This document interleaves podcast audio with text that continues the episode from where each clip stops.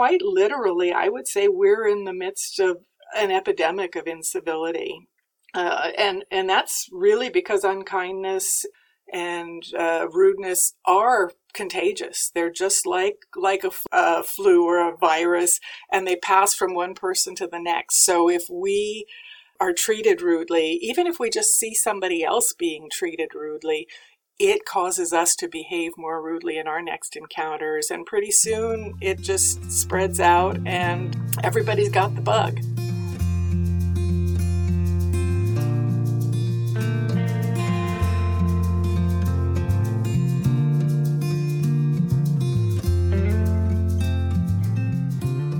Welcome to Zestful Aging, where I interview thoughtful, inspiring, and influential guests who are contributing to the greater good and living with purpose and zest.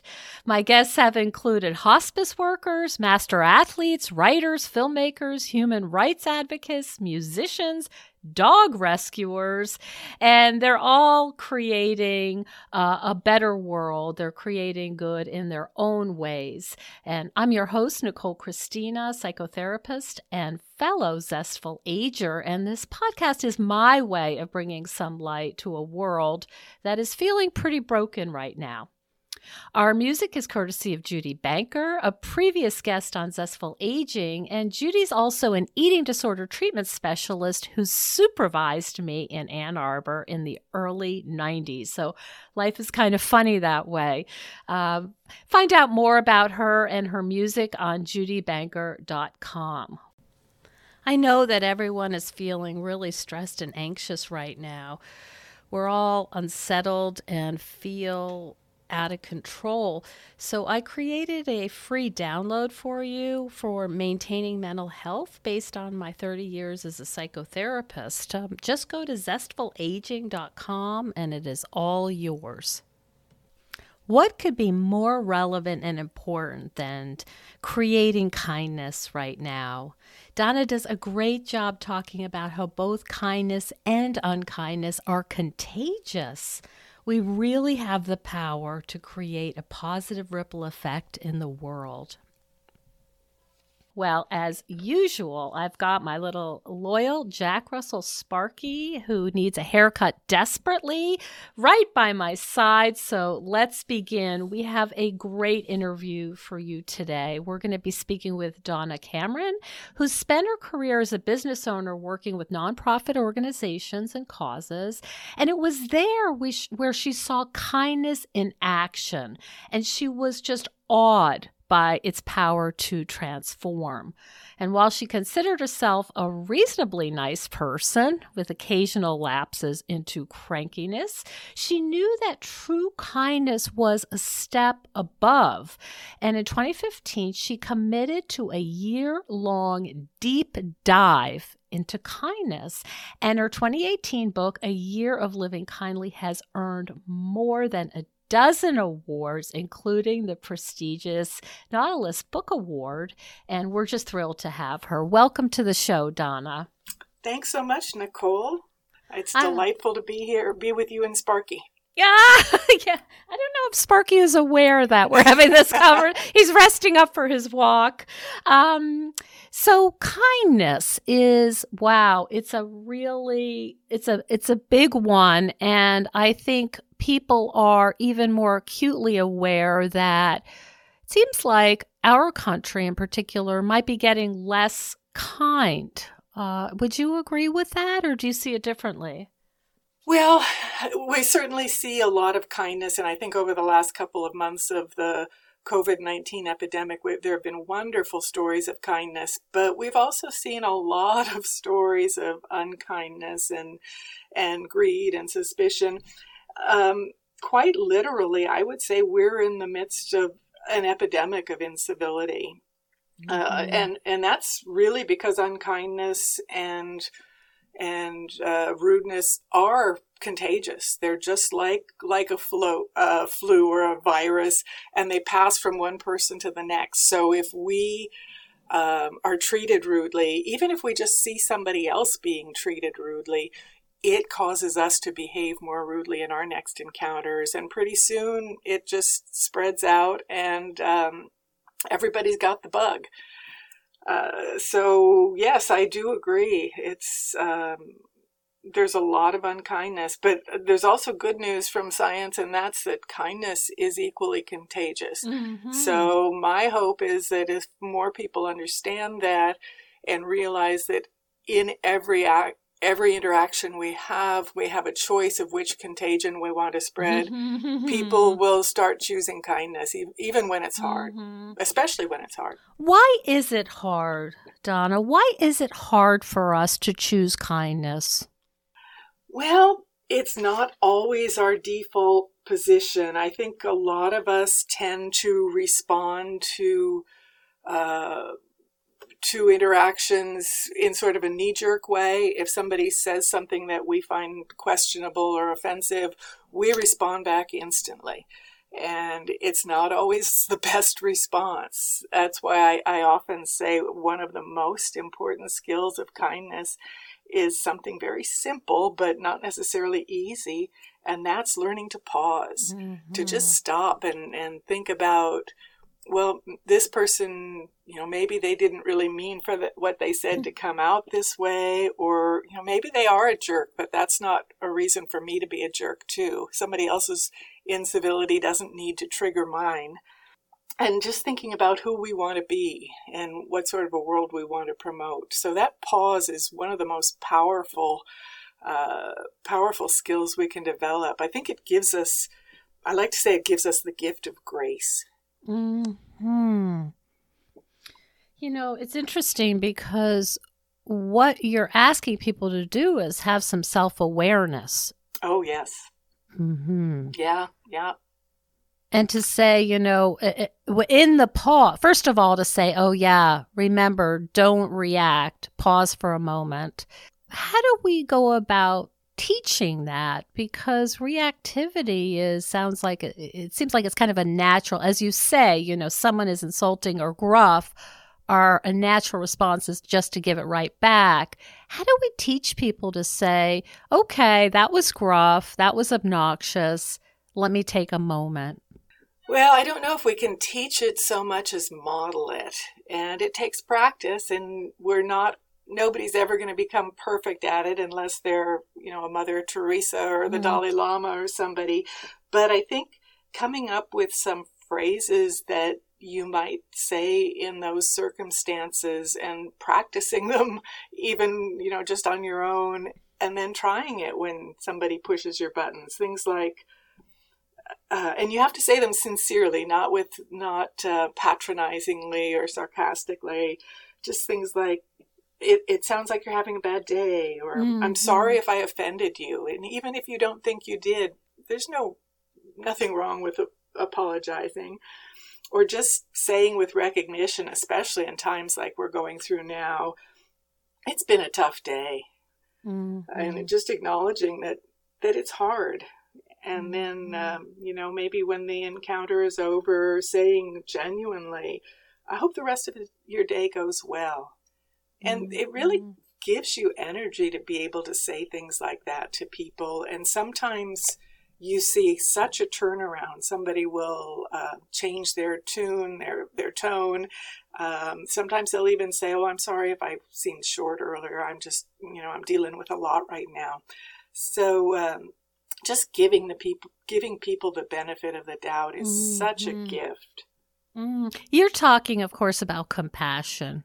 Mm-hmm and how to grow compassion and to see that everyone is suffering at one level or another. It's true. We're all carrying, I think, an in, invisible load of pain, and we don't know what other people are are uh, are experiencing. Maybe that on the outside it looks like they have everything going for them and life is wonderful, but who knows what might be happening in their life that we don't see and that they don't say, but it, it may spill out in how they behave. Um, I think another uh, skill of kindness is curiosity. Mm-hmm. Uh, tapping into your curiosity when you see somebody behaving in a, a way that's questionable and thinking, giving them the benefit of the doubt and then thinking maybe there's something going on that I don't know. Maybe she misunderstood, or maybe she didn't mean for her words to come out exactly like this. Giving that benefit of the doubt and saying, I bet there's something I I'm willing to acknowledge that there's something I don't know here. Aha, I see. So there's a humility in it as well. Yeah, yeah. Uh, there's a quote, and I, I, wish I could remember right now who said it, and I, uh, but it's um, if in a choice between being right and being kind, choose kind. Mm-hmm. Uh, and a lot of us always choose right. And that's sometimes because that's how we were raised. We were raised in because in our families we were rewarded for being smart or being right. Uh, but uh, kind is better. Are there different cultures you think that um, promote this more actively than others? Um, I think kindness is pretty universal. It may be that what people see as kind in one culture can be a little bit divergent from another culture, but it's just like um, when I talk to groups, somebody will say, "Well, um, this is a really Christian notice notion, isn't it?" And and I say, mm-hmm. "No, there's no there's no religion that doesn't have kindness as a tenet." Oh, right. All of the re- great great religious leaders, right, talk about yeah, that. All yeah. of them, yes. And I think it may be that in some cultures, kindness may be quieter, and you're not so much. Um, there's a little bit more reverence or or respect, but there, I don't think there's any culture where kindness isn't isn't pretty important, pretty uh, mm-hmm. uh, central. I know I, I don't live too far from the Canadian border, and uh, I have Canadian guests and Canadian listeners, and I know that they are self conscious or they joke about that they like to apologize a lot. That that's something that they do as a culture. Everything is, uh, um, I'm sorry, but, and I don't know if that makes them more kind. I do notice that when we cross the border, things just seem a little bit less uh, competitive and aggressive. Mm-hmm. So I'm curious about that history. I, I don't know anything about that, but it certainly is something that there's an awareness about. Is there, uh, they like to apologize. oh, that's interesting. I, yeah. I, I know Canadians do have a reputation for kindness, and my experience whenever I travel to Canada is that it's a very, very kind country. But mm-hmm. I think mm-hmm. I've experienced that in, in many countries. Mm-hmm. Um, sure. So, talk a little bit about some of the misconceptions because we all know about kindness, and I think we all would agree it's a it's a good thing. Um, but not everybody devotes themselves, certainly as you have, to really focusing on it, learning about it, practicing it. Tell me about what the misconceptions are, why people might not embrace this. Well, I think a lot of people um, view kindness as something that's weak, that's sort of inconsequential, um, that kind people are wishy washy or easy to manipulate uh, I, I remember being on a plane a few years ago and talking to my seatmate and mentioning that I was writing a book about kindness. And she said, Oh, isn't that sweet? And she, I swear she almost patted me on the head. Oh. Um, and kindness isn't sweet. It's strong and it's courageous and it's even assertive and it's hard. Uh, there's a mm. real difference between being kind and being nice. And I would say that nice is pretty easy. It doesn't ask all that much of us. Um, we can be nice without really extending ourselves, without uh, putting out a lot of effort, without taking a risk. Uh, mm-hmm. Uh, where mm-hmm. kindness, we can be nice and still make judgments about people or be impatient with them where kindness asks us to suspend judgment and it, it asks us to to take a risk to you know, very often when we extend a kindness, we don't know if the other person is ready for it. Sometimes people re- reject it or misunderstand. Um, a lot of us aren't good receivers. So even when someone offers us a kindness, sometimes we'll refuse it, you know, whether it's a seat on the bus or a, a gift or even a compliment. Mm-hmm. So when you're being kind, you're you're risking all of those things. You're risking that rejection. You're risking calling attention to yourself, uh, and we don't know how that's going to ha- how that's going to play out. So uh, it does take take some courage. You're and opening I, yourself up. Um, is are. that is that this? I, I mean that you know, as I read your book and you talked about, you know, you've always been nice. Your mom was nice. All of this.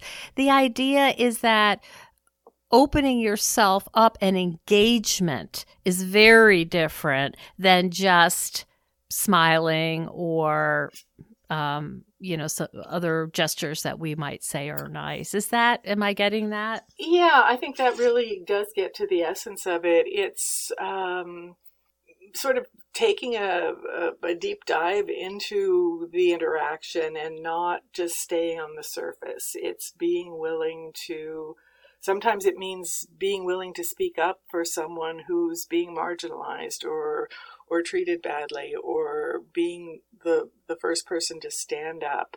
I've um, recently done a lot of work with um, kids and bullying, uh, and really, the more I learn about bullying, and this isn't just kids and bullying, but uh, adult bullies in the workplace and things like that. If one person, one bystander speaks out and says, hey, this isn't appropriate, or you need to stop that. That that's usually enough to make a bully back off but it takes that one person to be strong enough to to step out there and say not not cool and then as soon as other people see that they'll step in too but mm. being the first person to have that courage and i think kindness really does take courage mm-hmm. this is so interesting hello zesties I want to tell you about one of my all time favorite exercise and stress reduction tools, which I am really relying on during this quarantine. But I've sung its praises for years. The benefits are seemingly endless. Uh, it's great for toning and strengthening muscles, it improves your lymph system, your metabolism, it helps with joint pain and balance, and it's even used by NASA astronauts because because it's such an efficient way to exercise.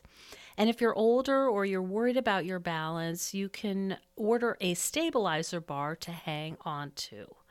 I'm talking about my Needak Rebounder mini trampoline.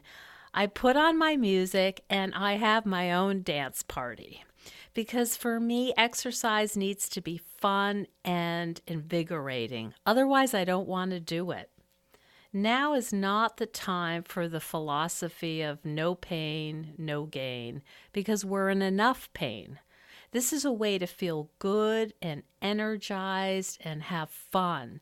It really does help mood as well. And I like that Needak is made in the USA and it is really solid. I've had mine for 15 years and it's still in great shape. The Needak Rebounder will help us get through this quarantine in better shape mentally and physically. And there's also a model that folds up if space is an issue. One of my clients puts it on her driveway and uses it while she's watching her kids during the quarantine. Anyway, I can't recommend Needak rebounders enough. They are a worthwhile investment in your health and overwhelm overall well being, especially now. If you are interested in a mini trampoline, please don't buy a cheap one. Those can be actually dangerous, and it is really worth uh, investing in a good quality one. And right now, if you use the coupon code just for Zestful Aging listeners, the code is Zestful, they are going to include a free cover for you. So go to needak.com. It's N E E D A K zestfulaging.com. And if you have any questions, you can contact me at zestfulaging.com. I really am their biggest fan. I'm curious if you remember the moment you decided to write this book, what that what led up to it. Well, I, that's an interesting question because I really didn't start out with the intention of a book in mind. Um, I've been interested in kindness for well over 20 years and um, always been aware of the difference between being nice and being kind. And so for years I would set an intention, not not really a New Year's resolution, but almost like that. I would set an intention of being kind, cultivating kindness. And then it would fall by the wayside when when my work became stressful or the hours it took to grow our company were mounting. Uh, and I would just sort of let that resolution fade. And it's not that I was a bitch or even unkind. I just settled for, for being nice. Uh, and then finally in 2015, I really wanted to commit to kindness. Not just being kind, but understanding it, researching it, investigating it. I'm kind of nerdy, Nicole, and I I love research. Ever well, since... you're speaking to the you're speaking to the choir right oh, here. Good. Nerd just, meet. This is a nerd fest right here. Yeah, great. I just love doing research. Um, so when I decided to focus for a year on kindness, it wasn't just on oh, you know, how can I be kind to, you know, this person that I'm interacting? But it was looking at the science. Uh, right, the neurobiology. yeah. And fortunately, in recent years, there's been a lot of studies from major universities and psychologists and physicians and economists uh, about kindness. So there's lots of research about the benefits of kindness. So anyway, I decided to um, I wanted to hold my feet to the fire and stay with this and not let it fade. So I decided to create a blog and invite a few friends to following it, to, to follow it, uh, knowing that if I just let that commitment fade, it would be a pretty visible failure. uh, and for me, that's all really all it took to be accountable. Accountable. You know, every mm-hmm. every Wednesday for a year, I had a blog post to post between seven and eight a.m. And um, before I knew it, I had a lot of people following the blog and engaging with me, and wonderful conversations about kindness. It was really a community of, of very kind people who were interested in in understanding and spreading kindness and this, you know, as we've said, is was the beginning of 2015, and it was really a different world back then. It was before the presidential um, candidate, candidates declared. I think there might have been one or two, but they were pretty civil and decorous. Um, but by midsummer of that year, everything changed, and you know we saw candidates slinging mud and name calling and trash mm-hmm. talking, and mm-hmm. that's when I think this epidemic of incivility really, really got underway. Um, so was that part of what spurred you that you saw the the effects of not being kind and yeah. felt like you had to address that in, in, in your own life? It really did. Um, I, mm-hmm. it became, I think my thoughts about kindness became less theoretical and more real world. Um, so when I started at the beginning of 2015, I was assuming this was going to be a one year project. And, um, but really early on, I realized that I could not claim kindness and for a year and then move on to uh, learning to play the clarinet the next year or taking up contract bridge or something. Um, so I really wanted to commit to kindness for as long as I'm I'm on the planet. And it was actually my blog followers who suggested that I turn um, my thoughts into into a book. And uh, as soon as they said that, I thought, well, of course, yeah, that would be wonderful fun. I, I had written another book um, a few years earlier with a co-author, and so I sort of knew what I might be getting into, and it was it just was the next natural step. I think the only hesitation I had was um, as I started talking to people and potential publishers and agents about it, everybody kept referring to it as a self help book. And I have to confess, I'm not a big fan of self help books. Mm-hmm. Um, there are some really great ones out there, and there are some really great ones on my shelf that I, I treasure. But there are also an awful lot where the author seems to take the view that um, that they have found the true path. That um, if if you just follow their prescription and do what they say, you'll have this great life. Um, and I don't think it works that way. Uh, I think we we read books like that to get ideas and decide how we can apply them to our own life, and we say, well, yeah, this works for me, but this isn't so much. Uh, and, but as soon as I realized I could write the book that way. I could share what I learned and invite people to to think about their own situation and their own questions and choices. Um, then it just sort of fell into place, and it was such fun to write. I think one of the very helpful aspects of your book is at the end you have a little paragraph saying what do you think about this? Why don't you try this? What do you, you know it's very conversational and very you know non prescriptive in a sense. Um, it's really drawing the reader in and saying what would it mean if you did this? I mean it's very much about take this in think about it, process it, try it, and see how it goes. Oh, I'm so glad you said that. That's sort of what I was aiming for, and and that's what I what I want the reader to get. I want them to be able to say, "This is what I want to focus on. This is what works for me, and these other things are very nice, but this isn't relevant now. But maybe it will be later." Mm-hmm. Good, yes. Uh, maybe you're having compassion for your audience, knowing that this is very hard and that it's not going to be perfect and that there's going to be good days and bad days, some days more kind than others. Oh, for sure. Yeah. Nobody's mm-hmm. ever going to become a paragon of kindness, or there are always going to be lapses or times when we just we're oblivious. We don't notice that there's somebody right in front of us who who needs our kindness or or maybe there's somebody who's extending a kindness to us and we don't notice that. Mhm. Talk a little bit if you would about um, social anxiety and certainly that's a thing into itself and as, as a psychotherapist i certainly see a lot of that but we're seeing anxiety now at levels that we've never seen before. Um, and often what happens is people are so inward and so worrying about did I say this right? Did I look right?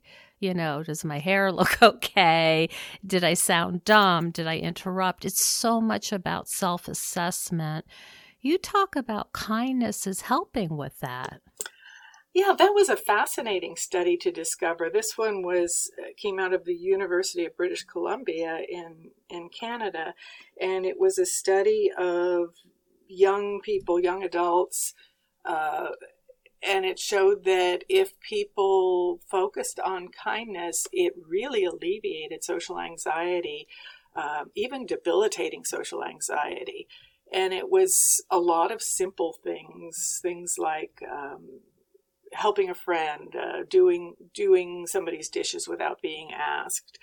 And I really could relate to this one myself. I, I don't think I have debilitating social anxiety, but one of the things that I hate is um, cocktail parties, mm-hmm. receptions. And I was in a profession mm. where uh, we went to a lot of conferences and lots of meetings, and part of that was often uh, the obligatory cocktail party or the opening mm. reception. Mm-hmm. And I love talking to people and I love interacting with people, but that setting to me was so intimidating. I just dreaded it. And so I tried to look at, to reframe it, to think about, well, there's probably somebody here who feels the same way as I do. And mm-hmm. I want to find that person. um, yeah, I even, um, for an organization I belong to. I even signed up to be the uh, the conference chair and to um, to help plan these things. And I made it my point in these um, these events that I dreaded to connect people, to look for people and see, ask them what they wanted to get out of, what were they were hoping to get out of the conference, and was there anybody they especially wanted to meet, and then I would try to connect them. And I realized as soon as I stopped worrying about my own you know, how was I doing and how was I coming across and was I saying the right things? Uh, as soon as I stopped being self conscious, I started having fun. And um, there's I, a freedom in that. Oh, there is. It, there is. It's just a matter of, it's often just reframing. Mm-hmm. Very different orientation away from self and towards others. Yeah, yeah, yeah. So I know a lot of our listeners around the world are going to say, I want to be more kind. And after listening to you and, and hearing all of the benefits for others and for ourselves, will you give us a couple little starters that are not too overwhelming, but something to practice? Well, I think one of the really easy ones to do is as we enter an interaction, whether it's going to um, a meeting or just meeting a new person, pausing before we do and and saying, "What's what's the kind response here? What can I do in this situation to be kind?" And then paying just paying attention. You mentioned earlier about uh, being self-aware. Paying attention is huge. Mm-hmm. Um, I I think of it as um, are we listening for the music or the missed note? Oh wow, I love that. Yeah, and it's you know I've I've known a lot of people in my life, really good people, wonderful people whose natures are such that they they really like to criticize. They like to be the person who finds the typo in the newsletter or in the the menu who notices the spot that was missed when their car was washed or something like that. And if we spend our time looking for what's wrong, then all we all, all we get out of it is we become people who are really good at seeing what's wrong. Mm-hmm. Um, so I think approaching things with a different attitude, um, trying to look for what's right. Um, you know, instead of noticing somebody has crooked teeth or they're you know they're missing a button notice what a great smile they have or mm-hmm. their intention so it's kindness isn't I was going to say it isn't hard. It's simple, but it isn't easy. Mm. It's um, you know I I think paying attention is one of those one of the things like pausing that's just essential and then trying we talked about this a little bit earlier trying not to find offense even when people blunder and say things badly um, giving that benefit of the doubt and, and mm-hmm. practicing saying some of those things like um, yeah I, am sorry if i offended you or um, yeah let's, let's hope the rest of the day goes better for both of us just and being genuine about it. Mm-hmm. Being forgiving, in a sense. Yes, forgiving is a big chunk of it. Mm-hmm. And then mm-hmm. another piece, Nicole, I think is a lot of people don't extend a kindness, extend kindness because they think it's just too puny. Um, mm-hmm. They don't think about the fact that I think most of the kindnesses we experience as we go through our day are really small things. They're mm-hmm a greeting from our barista or um, mm-hmm. um, somebody a car allowing us to merge on on the mm-hmm. highway mm-hmm. um, greeting our our uh, coworkers a smile eye contact they're all really little things and they're really easy to do but it, you know what they're also really easy not to do mm-hmm. and they make such a difference because if if i have a positive interaction with somebody, even if it's the clerk at the grocery store or the person making a coffee, then I tend to be kinder in my next interaction, and then that person will be kinder.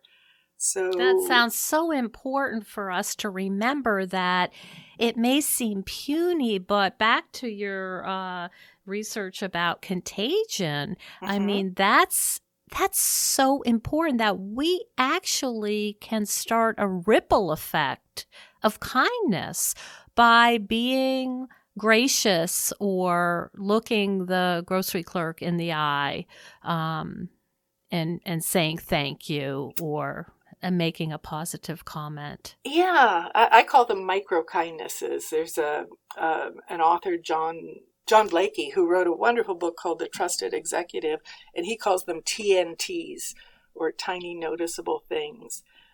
But they really do make such a difference in our days. It's, it's sometimes the difference between having a good day or a bad day. Mm-hmm. I guess mm-hmm. the, the, a last tip I would say is don't aim for the stars. Uh, you know, saying I'm going to go from being uh, an oblivious person who settled crankpot, nice, yeah, to to suddenly becoming Mother Teresa's you know kinder sister. Uh, is not realistic and it it's not going to last. But maybe setting an intention of this week I'm going to be try to be five percent kinder or maybe 10% kinder and just thinking about what that is. Mm-hmm. And, and sometimes sometimes that's being kind to yourself. Mm-hmm. Uh, a lot of us don't think we deserve it or we don't have time for it, but it has to start there. Mm-hmm. So important, and I think so so much more complicated than uh, you know in terms of the how it affects us, our life. It becomes a positive feedback loop. We feel happier, um, and and so it almost has a life of its own. Mm-hmm. That's wonderful. I'm wondering, Donna, what's the legacy you would like to leave? Um, you know, I've, I have thought about that, um, Nicole, and I really I'd like to be an encourager. I think that's really important to me is to be a person who, who encourages others. Mm-hmm. Um, I, I've thought if if I can be a fairly kind person, then I'm I won't die with regrets. Uh, I'm not mm. I'm not aiming to change the world, but I'm hoping that my kindnesses will touch other people, and their kindnesses will then touch touch other people, and then together we'll change the world. Mm. Oh my goodness, what a beautiful and and powerful sentiment. It just um oh goodness, it's so important right now. We're all suffering and we're all feeling upended and these little micro kindnesses really are i think even more important as we're all of our anxiety is up and um, we're feeling a sense of scarcity. Yes, yeah. And that's, you know, that's an approach too. Do we look at the world through a lens of scarcity if if you get something does that mean there's less for me mm-hmm. or do we look at it in terms of abundance and I, think that abundant view really is much more rewarding all around. And I think it's also more true. There are very few things where if one person has success or or acquires something, it means that somebody else doesn't or can't. Mm-hmm. I think that's really true.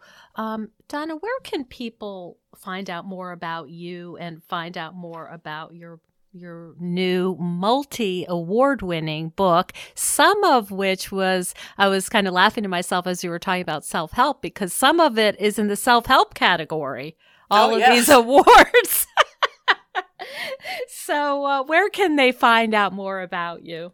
Well, I have a website which is um, www.ayearoflivingkindly.com. Um, so that's always a good place to start. And mm. then it's at it's at um, an awful lot of bookstores. Lots of local indie bookstores are mm. carrying it, or if they don't currently have it in stock, they can order it. Um, another place that where it's available is a new uh, a new online bookstore called bookshop.org, mm-hmm. which is a great new discount site uh, that gives a portion of its pro- proceeds to your local indie bookseller. Oh, something to for me to know about and highlight as a fellow nerd. I buy a lot of books. Yeah, so, and I okay. mean, of course, it's available on Amazon too. Mm. But right now, our indie bookstores are really hurting. Uh, okay. Uh, so anything we can do to support uh, indie bookstores, I'm in favor of. Hmm. Yes. Well, speaking of uh, gratitude, I am so delighted that we got to spend time together today. This is such an important subject, really something near and dear to my heart, and I've really enjoyed being able to learn more about it. Oh, thank you, Nicole. This was such a fun conversation. I forgot that we were recording, and I just felt like we were having a having conversation over tea. Excellent. That's the that's what we're going for. That's well, you've, the... you've nailed it. I love it. Since this interview, I've been more intentional about choosing kindness. It's really been interesting because I consider myself a pretty kind person, but I've learned some things. So, why don't you try it and let me know how it goes? I love Donna's mission to make the world kinder. And that's what Zestful Aging is all about creating a legacy for the common good. And creating a legacy is a very important part of aging well. And if you want to find out more about how to age well, check out my course, Zestful Aging. And you can just go to zestfulaging.com and check out the web courses. Thank you so much for joining us on Zestful Aging. If you like the podcast, please share it with some of your friends. I love to hear from my listeners. Send me an email at NicoleChristina.com. It's no secret that everyone's feeling pretty restless and unsettled right now. Our lives are upside down, and the future is feeling pretty uncertain.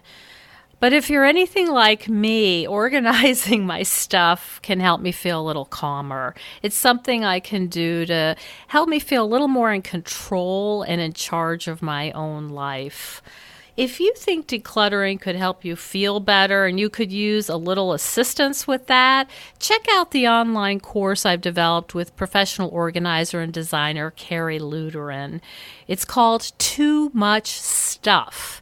And too much stuff is different from other courses or articles or guidance you may have used up. We give you clear steps to deal with the clutter and the tools to help you face the overwhelming feelings and the emotions that come up when we're going through our clutter. And a lot of those emotions are just feeling anxious or guilty or just basically flooded with a lot of different confusing feelings. The course is really practical, it's realistic. The lessons are short and punchy, and they're really manageable. We're not trying to set you up for some long exploratory you know, super in depth, uh, uh, burdensome experience. We want something really helpful for you right now. We all need help with our anxiety. So being surrounded by more calm and less chaos can really help. So now's a good time to clear out the clutter so we can focus on what's really important in our lives. So find out more at zestfulaging.com. You'll see more about this under the web courses tab. If you have any questions, just shoot me an email at zestfulaging at gmail.com. Thanks so much. And stay tuned next week for another interview with a fascinating and inspiring guest.